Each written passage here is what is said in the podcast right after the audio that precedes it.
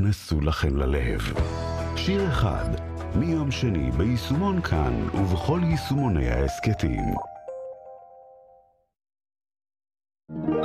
כאן כל המוזיקה. מיד חוזרים.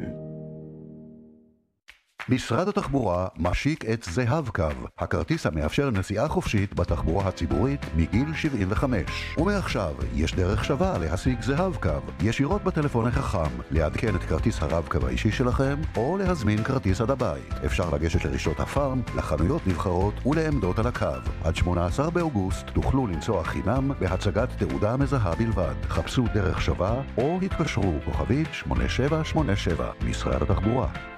הפילהרמונית הישראלית בעונה חדשה עם גדולי המנצחים והסולנים בעולם. להב שני, אנדרה שיף, קיריל פטרנקו, מרתה ארגריץ', יפים ברונפמן, פזיל סאי, מישה מייסקי, סוזנה מלכי, גיל שחם, ליסה בת ישבילי ועוד רבים וטובים. מוכנים? הצטרפו למנויי הפילהרמונית בעונה חדשה של יצירות ומבצעים שלא כדאי להחמיץ. מחירת המינויים בעיצומה, כוכבית שלוש שבע שש שש. כאן כל המוזיקה.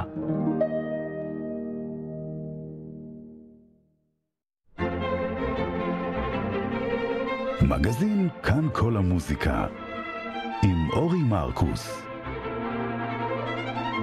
שלום לכם, מאזיני כאן כל המוזיקה, ושוב, כבכל שבוע בשעה זו, המגזין שלנו, שמשודר כאן, ובו אנו סוקרים את ענייני השעה במוזיקה הקלאסית. היום נעיר פרויקט מוזיקלי שמתקיים בימים אלה, החושף את מכמני היצירות המוזיקליות של כמה מהמלחינים היהודים שפעלו בצל הרייך השלישי. המוזיקאי ואיש התיאטרון דורי פרנס יביא לנו מבחר פנינים של ביקורות מוזיקליות וציטטות בלתי נשכחות לאורך השנים. בין לבין נשמיע כמובן כמה מהפינות הקבועות שלנו. ממני אורי מרקוס וממיכאל אולשוונג, איש הביצוע הטכני הנאמן שלנו. אנחנו מתחילים מיד.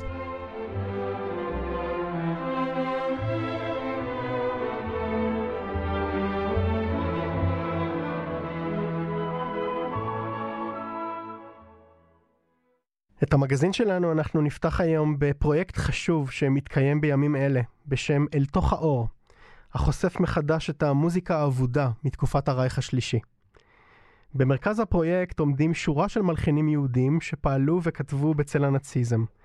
מוזיקאים שיצירתם הוחרמה ותויגה בשם אנטרטטה מוזיק, מוזיקה מנוונת. שם ששם ללעג והוקיע אומנים יהודים וגם לא יהודים, ותייג את יצירתם כמזוהמת, בלתי מוסרית ועלבון לרגשות הגרמנים. עד פרוץ המלחמה יערס מקור פרנסתם של מאות מוזיקאים, מלחינים ומבצעים, ויושלם תהליך התיאור וההשמדה של יהודי אירופה. אנחנו שמחים מאוד לשוחח עם ניר כהן שליט, מנצח ומוזיקולוג, והמנהל האומנותי של המיזם המוזיקלי הזה. שלום ניר. שלום אורי, תודה. תודה לך שהצטרפת אלינו. אנחנו אה, בדרך כלל רגילים לשמוע את יצירותיהם של מלחינים כ... בוא נאמר גדעון קליין, אנס קרסה, פאבל האס, ארווין שולהוף, בצמוד או בסמוך למועד יום הזיכרון לשואה ולגבורה, אבל אתם בחרתם לקיים את הפרויקט שלכם דווקא כעת, בלי קשר ליום או תאריך אה, מסוים. נכון, האמת שאולי כדאי להגיד כבר בפתח הדברים שהפרויקט שלנו, אל תוך האור, מתוכנן להיות פרויקט מתמשך שיפעל ויקיים קונצרטים שונים לאורך השנה ובהזדמנויות שונות, כי באמת כמות הרפרטואר האבוד או כמעט אבוד היא עצומה. ואני מאוד שמח על ההקדמה שנתת, שאיך שהצגת את הדברים, כי אחד הדברים שאנחנו רוצים לעשות, וזה קשור באמת גם לתאריך, זה להוציא את המוזיקה הזאת מההקשר של זיכרון השואה בלבד, ולחוות אותה לא הייתי אומר בזכות עצמה בלבד, כמו שאומרים, המוזיקה טהורה במרכאות כפולות, כי אני כמוזיקולוג אני קצת פחות מאמין בזה, אלא פשוט להכיר את המוזיקה הזאת בהקשרים היסטוריים, מוזיקליים ותרבותיים אחרים שמנותקים רק מזיכרון השואה, כי היא חשובה וראויה מסיבות רבות נוספות. בהחלט. והקונצרט הקרוב שבעצם חונך את הפעילות שלנו, של לתוך האור, מתקיים במסגרת קונגרס בינלאומי גדול למדעי היהדות שמארחים את הקונצרט הזה, והוא הוא בעצם מלווה או מלווה מאיזה צד שתסתכל על זה במושב שארבעה מוזיקולוגים חוקרים ועוצרים של, של המוזיקה הזאת ידברו כל אחד על העבודה שלו ועל החשיבות שהרפרטואר הזה מזוויות שונות, והקונצרט בעצם מלווה את, ה, את המושב הזה, וזאת הסיבה שהוא מתקיים כעת דווקא, כן.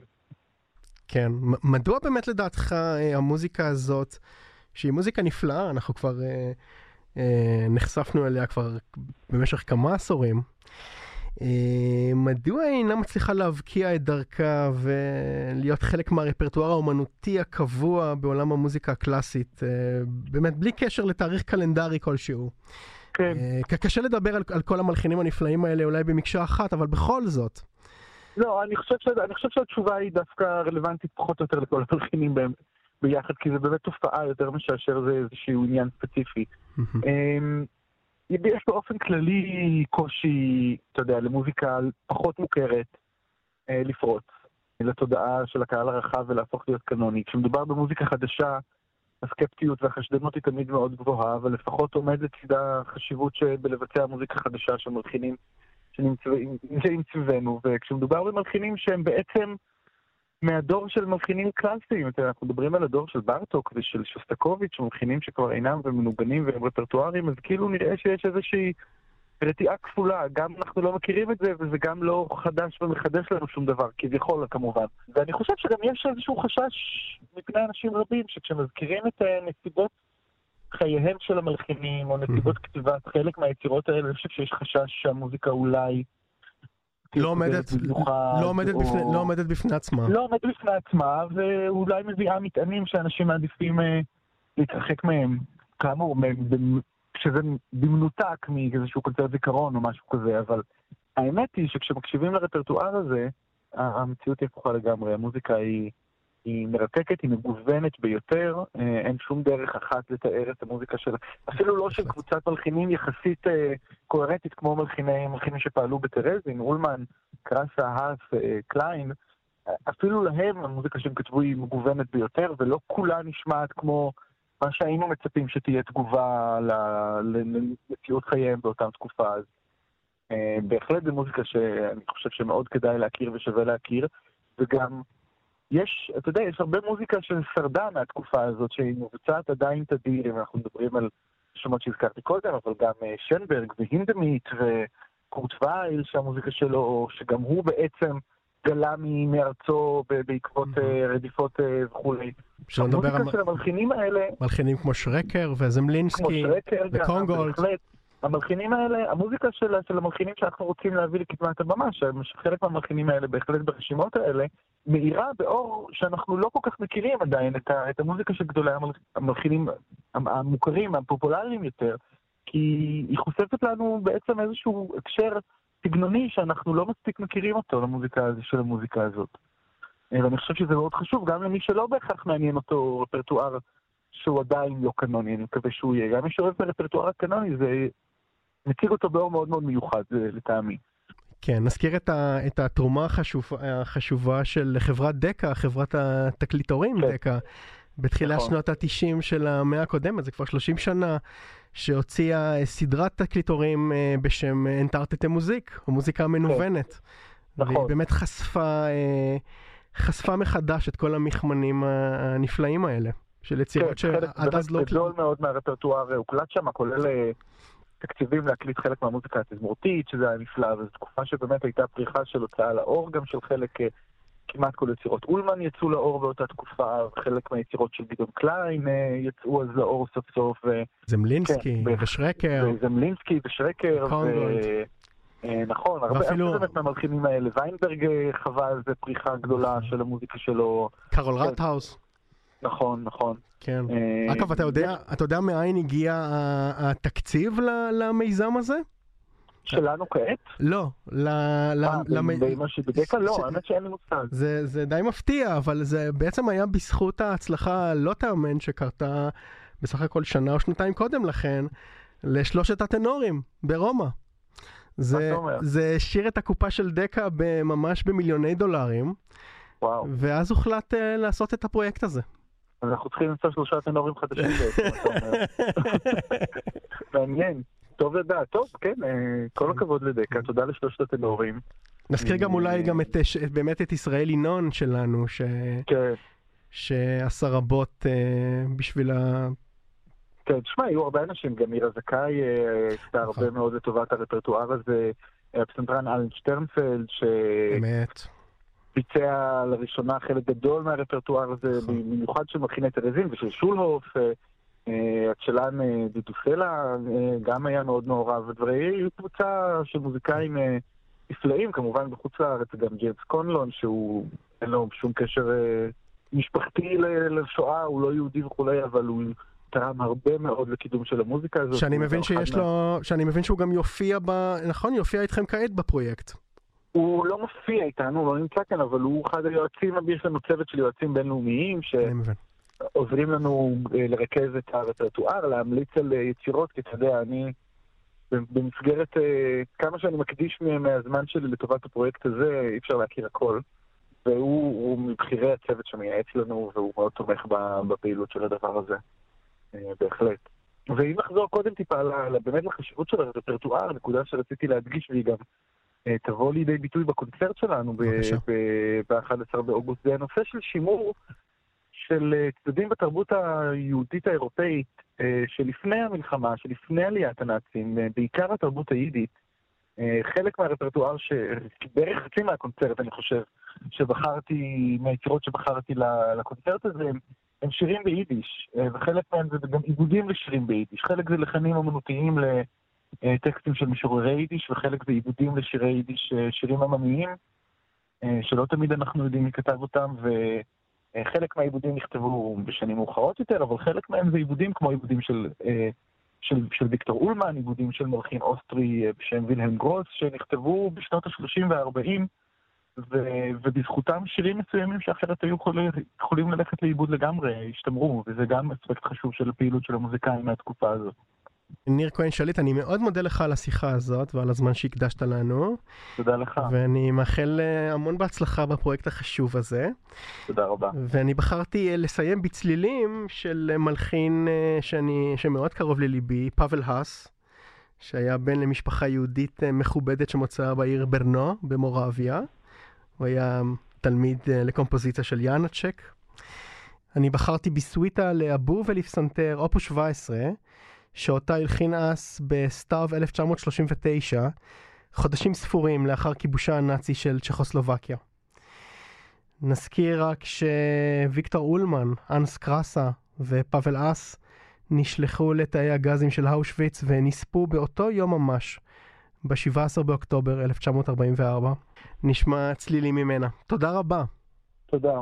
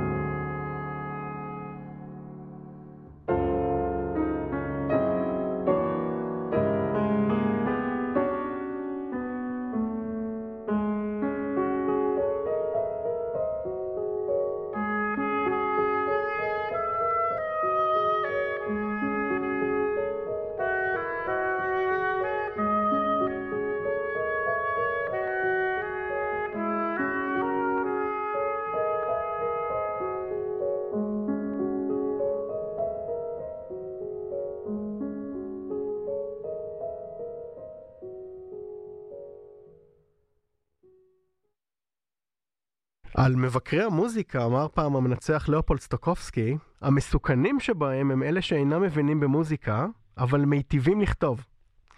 ואילו המלחין מקס רגר אמר פעם על מבקר מוזיקה ממינכן שמאוד לא העריך, אני יושב בחדר הקטן ביותר בביתי, הביקורת שלך נמצאת לפניי, בעוד רגע תהיה באחוריי. זאת לא מוזיקה. זהו שמו של מופע שהתקיים אתמול באולם צוקר בהיכל התרבות בתל אביב. המלחין ואיש התיאטרון דורי פרנס ערך והגיש.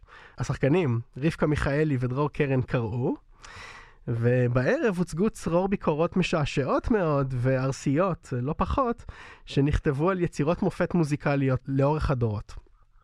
שורת המושמצים ארוכה ולא קיפחה אף לא מלחין גדול אחד, מבטהובן דרך שופן, שומן, ברמס, ליסט, וגנר, ועד רבל, דביסי, מאלר, פרקופיה ועוד. שלום דורי פרנס. שלום, שלום. דרך אגב, המשפט הזה של מקס רגר הוא זה שסגר את הערב. זה היה המילה האחרונה, את המילה האחרונה נתנו למלחין להגיד. אז פגעתי לדעת גדולים. בדיוק. כן, האמת שאי אפשר לחמוק מהמשפט הזה, כי הוא באמת, הוא באמת קלאסיקה אמיתית. כן. ואני מניח שבכלל שזה היה תענוג גדול ללקט את כל אמרות השפר האלה, נכון? זה, כן, זה תענוג מהול בתמיהה ולפעמים שעת נפש. אתה לא מבין איך כותבים את זה על זה. ובאוזן היום זה נשמע לא יאומן שזה היה כל כך אה, מפחיד ומקומם, היצירות האלה. אה, זה היה לכתוב על אה, ורדי שמשהו, אם משהו הוא לא ידע זה לכתוב מלודיה, זה קצת אה, מפתיע. כן. אנחנו, אנחנו חשבנו לתומנו שביקורת ביקורת חריפה נכתבת היום, אבל נדמה שהביקורת המוזיקלית של אתמול הייתה קשה וצורפת אה, הרבה יותר. ממש הרבה יותר, הם, הם לא היו להם שום גבולות, זאת אומרת, באמת, מה שנקרא, פוליטיקלי קורקט לא היה קיים. סאונד סנטימנט, בלי סנטימנטים. בלי סנטימנטים ובלי פוליטיקלי קורקטים. שום דבר, זה, הם כותבים כאילו על בטהובן, אבל הוא הכל בגלל שהוא החירש, הוא לא שמע מה הוא כותב, הוא כתב כתבים לא נכונים כי הוא לא, פשוט לא, לא שמע אותם. או דברים איומים, כאילו, זאת אומרת, דברים גזעניים לחלוטין, על הרוסים בכלל, על, על, על, על, על כל, על כל המלחינים הרוסיים, יש השתלחות ש, שאין להאמין. רוסים וסלאבים זה כאילו ברברים, זה ברברים לחלוטין. יש מבקר שכותב, על, על, מבקרים את השמות שלהם, את השמות של המלחינים. רימסקי-קורסקוב, איזה שם, אתה מיד מדמיין שפם אז עם כתמים של וודקה. או מה שייחד את הקונצרט הייתה השמעתו של קונצרטו גרנדיוזי חדש לפסנתר מאת המלחין הרוסי צ'ייקובסקי. היצירה העמוסה הזאת היא קשה לקליטה של קהל, ממש כמו השם של המלחין. וכן, על הקונצ'רטו, טוב, יש לי ביקורת מאוד מפורסמת של הנסליק המבקר. על הקונצ'רטו לכינור של צ'ייקובסקי. כן, הוא כותב שהכינור, כן, הוא כותב שהוולגריות הרוסית כאילו משתלטת וקובעת את הטון, הכינור לא מנוגן, הוא נצבט, הוא נתלש, הוא מוכה.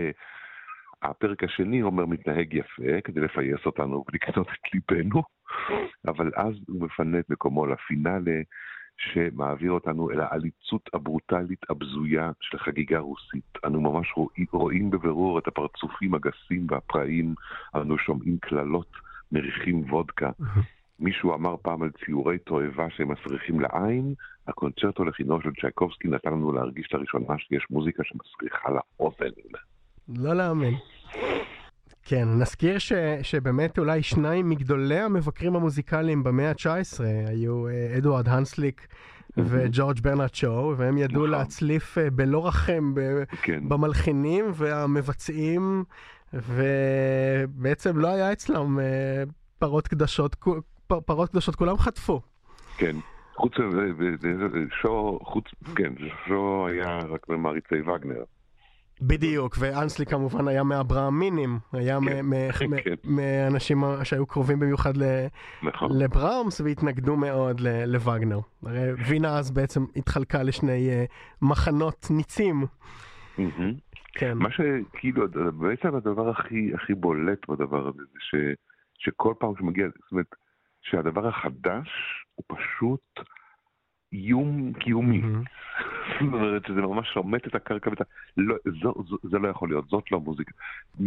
מישהו כותב, זאת אומרת, לא יכול להיות שזה ניחשב מוזיקה לאלה שגדלו על ברכי בח והצדק. כן, אבל מהבחינה הזאת אני חושב שהמוזיקה היא, תקן אותי אם אני טועה, אינה יוצאת דופן לשאר האומנויות. נכון, הרי אתה איש תיאטרון, אתה בקיא בתיאטרון לא פחות ממוזיקה, ובאמת איך זה באמת תספר לנו בתחום התיאטרון? תיאטרון, כן, בסדר, איבסן גם כן עשה את המהפכה הזאת גם כן, אבל בטח בקט. ודרך אגב, אנחנו ערכנו בערב גם את מיכאל אנדלט שהקריא ביקורת של קודמו כמבקר מבקר תיאטרון של הארץ, חיים גמזו, שעל שמו... שגמז, כל מה שבא. שגמז, בדיוק, שגמז. יש פועל על שמו. בדיוק, קישון עם ציפועל. נכון. נדמה לי שהוא גם היה מנהל מוזיאון תל אביב, נכון? נכון, נכון. כן. וכן, הגמיזה הכי ידועה שלו הייתה הצגה שנקראה בתיאטרון העונות סמי ימות בשש, שעליה הוא כתב רק את השורה הזאת, לדידי יכול היה למות בחמש. בחמש. אבל מיכאל הקריא, אנדלט, ביקורת של גמזו על מי מפחד מווירג'יניה וולף, כן, שהופיעה בעיתון הארץ, שבה הוא באמת גומז את המחזה הזה, את, את הסגנון הדיבור הנקלה של גיבורי המחזה, שאנחנו לא נסחף בזרמי הביבים הנועזים האלה. שני, ה, שני הגיבורים הם זוג חולי נפש המהלכים חופשיים במקום להיות כלואים במוסד לחולי רוח, ואנחנו מסרבים לראות בהם בבואת הדור הנוכחי. בכלל כל העניין של מחנכי הדור היה מאוד חזק, כאילו, כאילו צריך לחנך. Mm-hmm. היום ביקורת, ביקורת כזאת לא הייתה, לא הייתה מתקבלת על הדעת. ברור, והנה יש לנו כאן גם את דברי המשורר שין שלום, יושב ראש אגודת הסופרים, שכתב על וירג'יניה וולף, על אותה הצגה. הוא כתב, בחוץ לארץ, זה, זה די מאלף, בחוץ לארץ התיאטרון האוונגרדי נועד לקהל מצומצם, לענייני טעם. בארץ התיאטרון הוא תיאטרון להמונים, לחינוך ולליכוד העם. על כן אין להעלות דברים שבמקום לחנך, פורעים ומשחיתים כל חלקה טובה בנוער ובעדות השונות העומדות בתהליך התמזגות תרבותית עם העם. אוקיי, למדנו. תלמד. בדיוק. ראה ולמד. עכשיו, כי דיברנו באמת על וגנר, אז על זה שטוב, על וגנר באמת הוא חטף מכל הכיוונים, באדם יש שם כל מיני אלטריסל ואיזולדה, זה נשמע כמו פצצה שנפלה לתוך מפעל מוזיקלי והעיפה את כל התווים באוויר ברבוביה. נכון. או רוסיני שהיה גדול מקטרגיו, אני חושב שיש איזה שישה או שבעה שש או שבע אמירות בלתי נשכחות של רוסיני. אחת מהן למשל, אחת מהן, אחת הגדולות, נדמה לי, לא ניתן לחרוץ משפט על האופרה הלוהנגרין של וגנר אחרי האזנה ראשונה, אך בוודאי שאינני מתכוון להאזין לשנית. והוא אמר גם שלווגנר יש, זה משפט מאוד מפורסם שלו, שיש לו רגעים יפים, אבל רבעי שעות רעים. נכון. כן, פה יש גם, כן, וגנר הוא חסר רחמים, הוא נועד את המסמר לאט לתוך הראש, הוא מכה בפטיש. דרך אגב, נדמה לי שמרק טוויין אמר, נכון? נכון, נכון מאוד. המוזיקה של וגנר היא לא גרועה כמו שהיא נשמעת. בדיוק. פה יש, האם וגנר הוא בן אנוש בכלל, האם הוא איננו מחלה, הוא מזהם כל דבר שהוא נוגע בו, הוא הדביק את המוזיקה בחולי. ולעומת זאת יש אוסקר ויילד שאמר, אני אוהב את המוזיקה של וגנר יותר משלכל מלחין אחר, היא כל כך רועשת שאפשר לדבר לאורך כל היצירה בלי שאיש ישמע מה טוב. הוא היה איש מבריק, האירי הזה. הוא היה איש מבריק. כמו ג'ורג' ברנרד שו, עוד אירי אחר. אירי אחר. נכון. גם אני הכנתי כמה ציטטות בלתי נשכחות. אוקיי. למשל... שים לב לזאת. אמנם היה מיטיב לעשות לוגרף שלג במקום לשרבט תווים על גבי נייר, אך לעולם אין לדעת מה יאמרו הדורות הבאים. וזה, וזה אמר ריכרד שטראוס שהיה אז בתוקף תפקידו יושב ראש הוועדה למתן מענקים למלחינים נזקקים, הוא נענז להפצרותיה של אלמה מאלר והסכים לאשר הענקת תרומה לארנולד שנברג, ובשולי הדף הוסיף את הערתו העוקצנית. וואו, דרך אגב על שנברג היה משפט שמה שמישהו כותב, דיביסי רק איים, שנברג מממש את האיום. ואם אתה מזכיר את שנברג, אז נדמה לי שהמנצח קרל בם אמר פעם, שאמר את המשפט הבא, החלק השני של שנברג אהוב עליי יותר. הוא אהב יותר את אלבמברג. כן. או שנדמה לי שטוסקניני אמר פעם משפט מאוד מפורסם על שטראוס, לפני שטראוס המלחין אני מוריד את כובעי, לפני שטראוס האיש אני חוזר וחובש עשרה כובעים. ו- ושים לב לעוד, אפשר להמשיך כל כך הרבה, עוד טיפה, למען המאזינים, זה, זה, זה די נחמד. ביזה אמר על ברליוז, הוא נתברך בגאונות, אך חסר היה כישרון.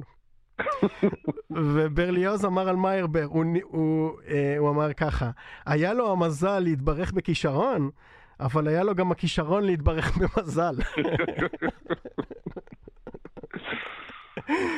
וכמובן לא, לא זו בלבד שכתב לא פחות מ-שש מאות קונצ'רטי, הרי כתב שש מאות פעם את אותו הקונצ'רטו עצמו. זה, זה דלפיקולה אמר על ויוולדי, גם אחר כך סטרובינסקי אמר את זה. יש לנו פה את זה, ניו יורק שמעה אמש יצירה חדשה שנקראת הים, וניו יורק עדיין תוהה למה. ויש בכלל על הים, יש כמה ציטטות, יש היצירה הים היא למעשה תיאור של שלולית בוץ, יש הצרפתים הם לא יורדי ים מצטיינים, וכשמציירים את הים יוצא להם משהו דומה יותר לכיור. נדע. ויש גם סביר להניח שמשהו בכותרת של היצירה השתבש, ודביסי התכוון לכל היצירה מחלת ים. דביסי אמר על ברליוז שהוא, אני מקווה שאני לא מסרס את זה, שהוא נוכל כביר שמאמין במעשה התרמית שלו עצמו. אגב, אבל אפרופו, כאילו, איך, איך כתבו, איך כתבו מה שאי אפשר לכתוב היום בשום פנים באופן, זה עיתון ניו יורק מ-אלף תשע מאות ושבע, כותב על דביסי באמת, פגשתי את דביסי בקפה אתמול בערב, ונדהמתי מן הכיעור יוצא הדופן של האיש, אוקיי? Mm-hmm. פרצופו שטוח, הפדחת שטוחה, העיניים בולטות, ההבעה כותרת, ובסך הכל נראה יותר כמו קרואטי או הוני מאשר צרפתי. וכך גם במוזיקה שלו, אילו העולם המערבי היה מאמץ טונליות מזרחית, כלו דביסי הוא המלחין היחיד שהיה מסדר יפה מאוד. האיש הוא רוח רפאים מן המזרח, המוזיקה שלו בוודאי התנגנה מזמן במקדשים על הרים בבורנאו לקבלת פניהם של ציידי גולגולות כשהם חוזרים עם שלל המלחמה המחריד שלהם. וואו, בדיוק, כן, אין הרבה. אנחנו יודעים, אנחנו יודעים שהוא לא היה איש, הוא היה כמובן אחד הכישרונות המוזיקליים המבריקים שהתרחשו אי פעם, אבל הוא לא היה איש כל כך נחמד לבריות, דביסי. אני זוכר ציטטה שלו על המוזיקה של גריג, למשל, מאוד ארסית. הוא אמר שהמוזיקה של גריג מזכירה לי סוכריה ורודה הממולה בשלג.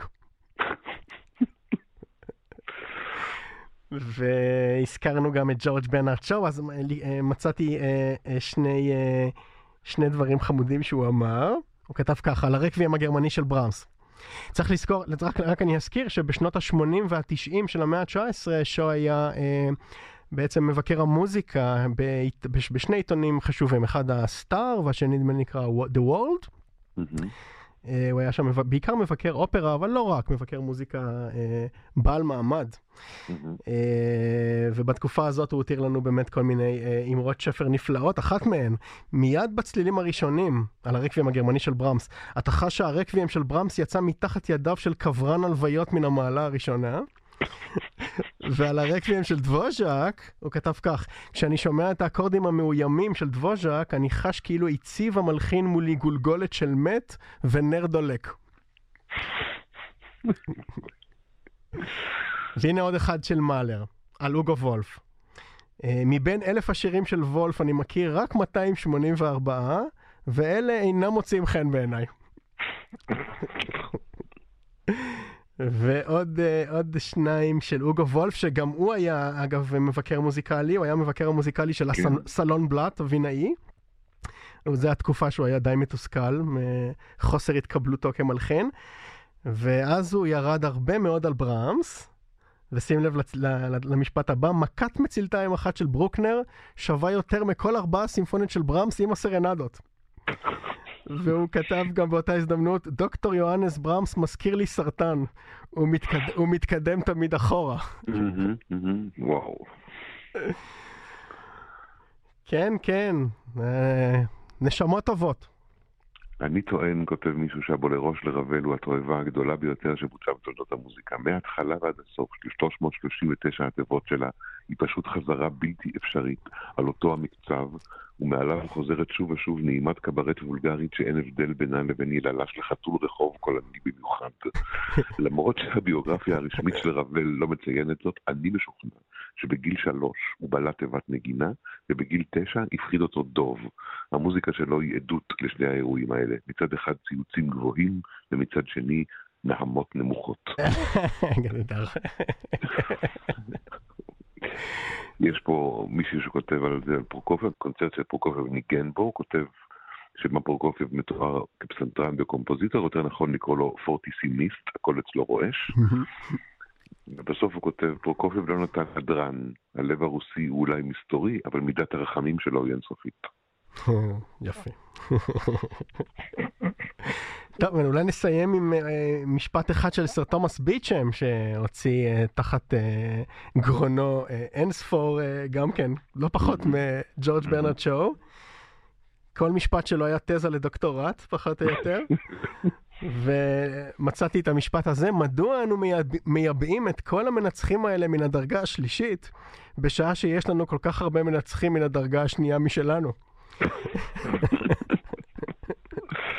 וכמובן הטבח שלי בקיא בקונטרפונקט יותר ממנו. אנדל על גלוק. גדול.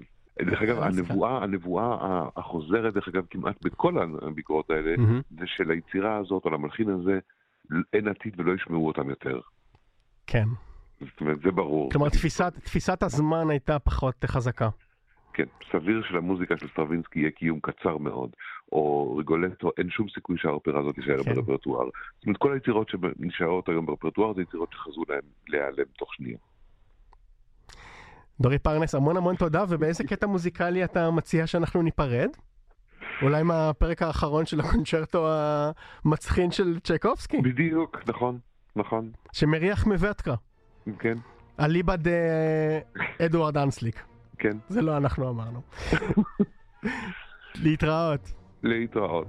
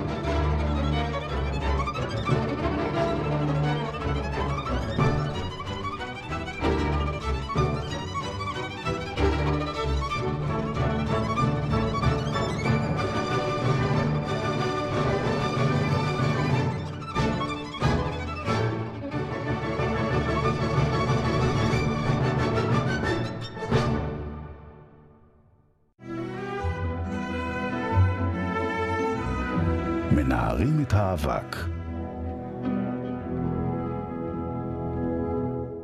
בפינתנו מנערים את האבק שבה אנו מביאים מאוצרות הארכיון של כל ישראל, נשמיע כעת את כתבתו של חיים אכט מיומן השבוע, ששודרה לפני שלושים וארבע שנים.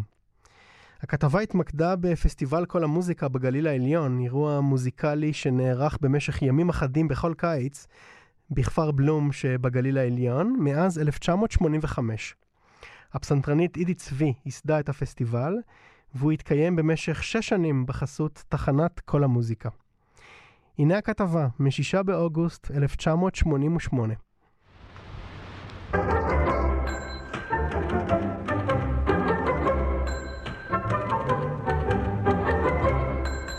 לפני ארבע שנים, כשהגו בכל המוזיקה את הרעיון של ימי מוזיקה בגליל העליון, העריכו האופטימיסטים שכ-מאה וחמישים איש יבואו לכפר בלום להאזין לקונצרטים. דאגו אפילו להכין מחיצות באולם, כדי לא להביך את הנגנים שינגנו בפני אולמות ריקים. היום המקום צר מהכיל את אלפי שוחרי המוזיקה, שדואגים להבטיח לעצמם כרטיסים שנה מראש. מחר ייפתח בכפר בלום שבוע קונצרטים רביעי במסגרת ימי המוזיקה בגליל העליון. ימי המוזיקה הם בחסות רשות השידור, משרד החינוך והתרבות והמועצה האזורית גליל עליון. המוזיקאים והמפיקים עושים בכפר בלום כבר למעלה משבוע, והצלילים ממלאים את הקיבוץ. בבוקר של חזרות היה השבוע כתבנו חיים הכט. מכיוון שיומן חדשות הוא האכסניה לכתבה מוזיקלית זו, נפתח מטבע הדברים בדיווח על משבר. ימי המוסיקה הקאמרית בגליל העליון נקלעו לבעיות חמורות, כל כך קשות עד שהן מאיימות על עצם היותו של המפעל. שערוריה זעם השבוע בטלפון חובב מוסיקה מגבעתיים, לא ייתכן אמר שארבעה חודשים קודם המופע אי אפשר להשיג אפילו כרטיס אחד. היהודי הזה הודיע מיני ובי שיש לו קשרים, והוא יפנה אל מנכ"ל רשות השידור בתביעה לערוך ברור עם האחראים. כמה מפרנסי הגליל העליון שאוזנם רגישה לביקורת ציבורית מעין זו, ויש גם קורטוב של גזבר באופיים, פנו למנהלי ימי המוסיקה ודרשו במפגיע להעתיק את הקונצרטים מהאולם בכפר בלום שבו רק שש מאות ושבעים מקומות, לאולם באיילת השחר המכיל יותר מ-אלף וחמש מאות מקומות. דני פלדר, רכז התרבות של קיבוצי הגליל העליון, מבטיח לא יקום ולא יהיה. לצערי אנחנו חייבים להחזיב חלק מן הקהל, שאנחנו לא יכולים למכור לו כרטיסים, כי אנחנו מוגבלים מבחינת מספר המקומות. כמובן, אנחנו לא יכולים לצאת מהאולם היפה הזה, ולחשוב על איזשהו אולם יותר ענק, או נגיד בחושת על פתוח, כי זאת מוזיקה קאמרה. זה חלק מן העניין, האינטימיות הזאת. עד לפה, לכתבה השלישית. Da da da da בפזירו. עידית צבי, אימם הורתם של ימי המוסיקה. שלא תהיינה לנו צרות אחרות, רק כאלה, ופה אני צריכה לעמוד מול לחצים, מבפנים ומבחוץ. השנה קצת פחות מבפנים, הרבה יותר מבחוץ. אנשים רוצים לבוא, רוצים לשמוע את הקונצרטים. כבר חצי שנה מראש פה, לפחות חצי שנה מראש פה, הזמינו מקומות בבתי הרחב והזמינו כרטיסים. שמונה בבוקר, עידית על הבימה בכפר בלום בצוותא עם חן צימבליסטה, נגן קסילופון בן עשרים ואחת שכבר קנה לו שם ופרסים. חן במכנסיים קצרים, רגליו יחפות. הוא איננו זוכר חזרות שחרית שכאלה בתל אביב. אני, אני מהמשקימי קום, בגלל שאני צריך לתפוס את האולם, אז אני כבר בשבע מגיע לפה להתאמן.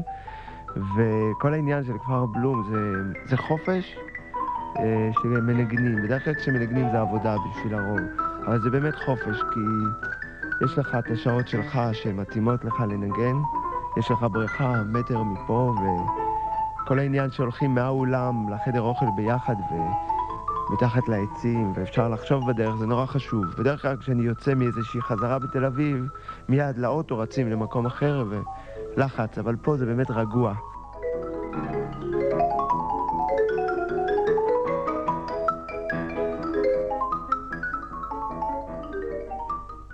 שלושים וחמישה אומנים מן השורה הראשונה בארץ ובחוץ לארץ באים לכפר בלום לשבועיים של מוסיקה נטו. איש מהם איננו מקבל שכר. ההרכבים הקאמריים הם כולם אד הוק. כמעט כולם סטארים פה, אני חושב. כן, יש הרבה, הרבה חבר'ה על הכיפק, שבאמת מנגנים טוב. וברגע שהם נכנסים למכנסי התעמלות, הם לא יכולים לשחק אותה סטארים, כי כבר רואים אותם. אבל יודעים אחד את השני. מוזיקה קאמרית זה אנטיתזה של סטאר. זה לא סולנים. מוזיקה קאמרית מיסודה בנויה על... כולנו מנגנים ביחד ב- ב- ברמה שו... ברמת חשיבות שווה. זה לא שאני אבלות מעל חבריי שמנגנים איתי. לומו מינץ מהבולטים שבחנרי העולם גם הוא במשתתפים. כשמגיע צלם עיתונות לחזרות ומבקש לצלם את שלמה מינץ, עידית צבי נוזפת בו באצבע צרידה. אבל הקהל הרחב שעטים עליי פה, כל הזמן שלמה פה ושלמה שם. נכון, שלמה כנר נפלא, ושלמה בפירוש יותר מפורסם מכל, מכולנו פה. אין לי צל של ספק ואני לא אקח את הכבוד את זה ממנו, אבל שלמה, מה שאני אמרתי לך קודם, בפירוש מתעלה מעל עצמו ב- ב- בעובדה שהוא בא לנגן כמו כולנו. We start? We start together. Okay. It's corona. Yes. It's corona. Not corona.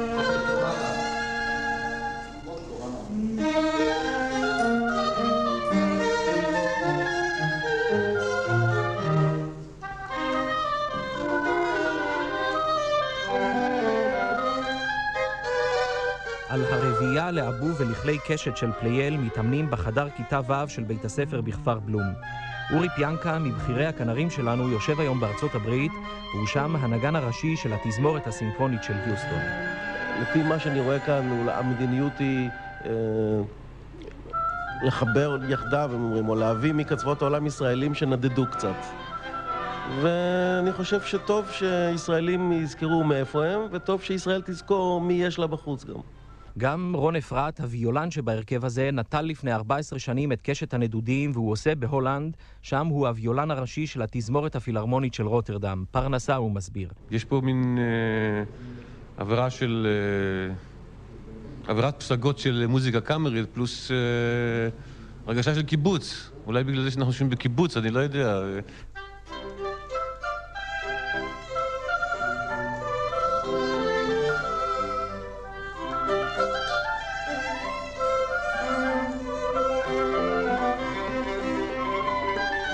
אורי מאיר מחולון עושה כבר שמונה עשרה שנים בקנדה. הוא מנהל מוסיקלי ומנצח ראשי של התזמורת הסימפונית אדמונטון.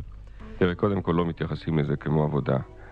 אנחנו באים הנה עם המשפחות שלנו, ואנחנו לא עובדים לפי שעות מסוימות ולפי תעריף מסוים. אנחנו באים פה כדי לעשות את המוזיקה הכי יפה שאפשר לעשות.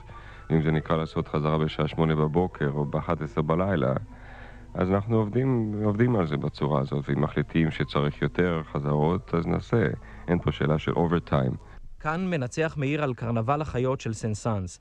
נגניו כבר על הבימה, הוא מניף את שרביט המנצחים, הוא מופתע.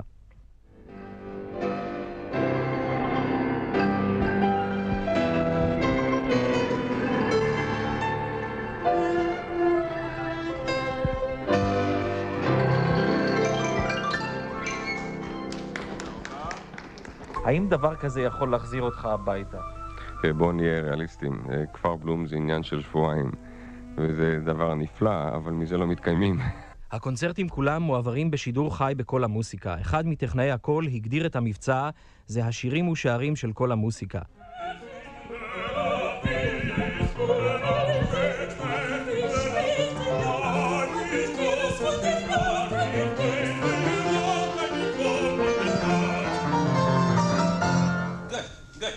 רפאל פרידר ופידס קרוקר מקנדה שרים דואטים של ברמס. פידס אומרת חם פה ולא רק בגלל הטמפרטורות, רפאל גם הוא נהנה מכל רגע. זה בכיף, פשוט בכיף, זה לא... אה, כמו שאמרתי, זאת אפשרות כל כך נדירה לקבל תנאים ממש אופטימליים לעשיית מוזיקה, שכל הדברים האחרים באמת לא משנים. תוכנית הקונצרטים חובקת תקופות רבות וסגנונות מגוונים. תבוצע יצירה שהוזמנה במיוחד לימי המוסיקה ויוגש קונצרט מנחה לילדים ולנוער.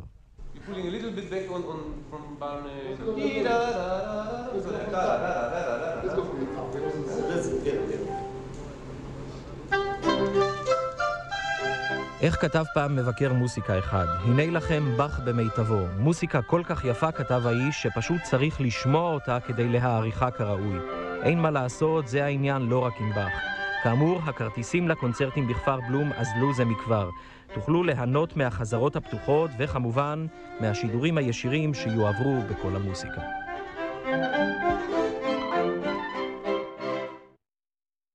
פסטיבל כל המוזיקה בגליל העליון, אוגוסט אלף תשע מאות שמונים ושמונה. ושוב אנחנו בפינתנו מומנט מוזיקלי, שבה אנו מארחים מדי שבוע מוזיקאי מקצועי או חובב מושבע, שבוחר קטע מוזיקלי שקרוב לליבו במיוחד. הפעם אנחנו שמחים לשוחח עם יוסף אגסי, פרופסור אמריטוס בחוג לפילוסופיה באוניברסיטת תל אביב. פרופסור אגסי, תלמידו של קרל פופר, הוא מהוגי הדעות הישראלים הבולטים בימינו. תרומתו בתחומים רבים, בהם הלוגיקה והפילוסופיה של המדע. בעוד ימים אחדים יחגוג אגסי את יום הולדתו ה-תשעים וחמש. שלום לך פרופסור אגסי. שלום וברכה.